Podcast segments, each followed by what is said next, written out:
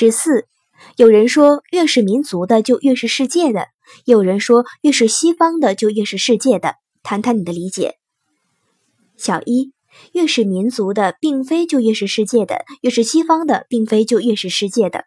越是民族的就越是世界的，是一个理论误区，存在着片面性、孤立性与保守性。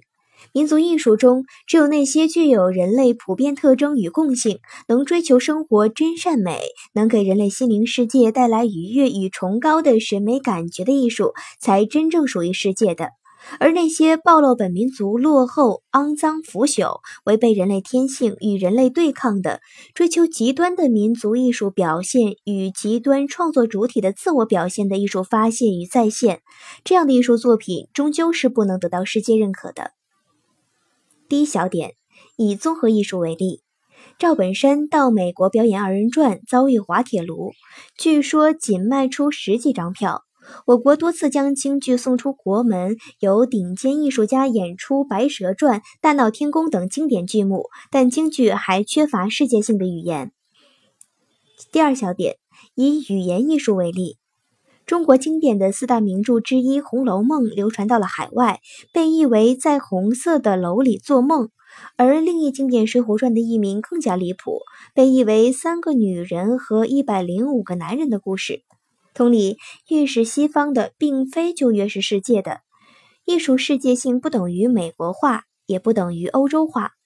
艺术的世界性不以某一国、某一地区的艺术样式为标本。越是西方的，就越是世界的，代表了在西方强势文化的侵袭下，许多国家的民族文化认同产生危机，欠发达地区和国家的民族文化被发达国家，尤其是美国的强势文化所蚕食、吞噬或者被边缘化。小二，越是民族优秀的、符合人类共同人性的真善美的，才越是世界的。必须是民族艺术中最优秀的东西，必须是符合人类共同人性的东西，必须是在艺术中追求真善美的东西。这是越是民族的，越是世界的存在前提。莎士比亚展示了文艺复兴时期对人文主义的追求，其戏剧作品强调了人的主体性作用，歌颂了友谊、爱情、自由与正义。托尔斯泰的作品深刻体现了人类共同的主题，关于上帝。良心、道德及责任的生命思考。张艺谋的电影比较早的得到了国际的认可，《红高粱》《英雄》《秋菊打官司》等作品，真实的表达了对人民的关怀、对民族的思考、对弱者的同情，真正的将电影的民族性推向了世界性。《卧虎藏龙》被称为中国武术片的国际版，它在国际市场上的成功，既得益于深得好莱坞真谛的电影叙事技巧，也得益于其中深藏的一些西方人认同和熟悉的思想观念。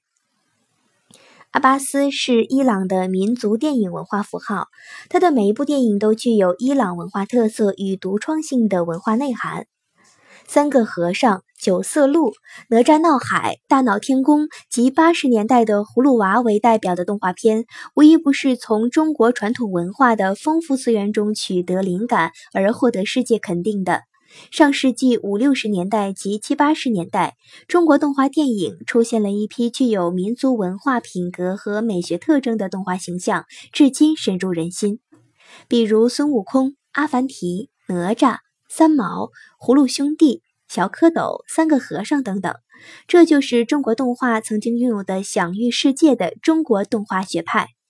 宫崎骏的作品中，永远探讨的是人与自然、人与人的关系。幽灵公主、龙猫、千与千寻都是如此。小提琴协奏曲《梁山伯与祝英台》是民族的，却能深深打动各国的听众。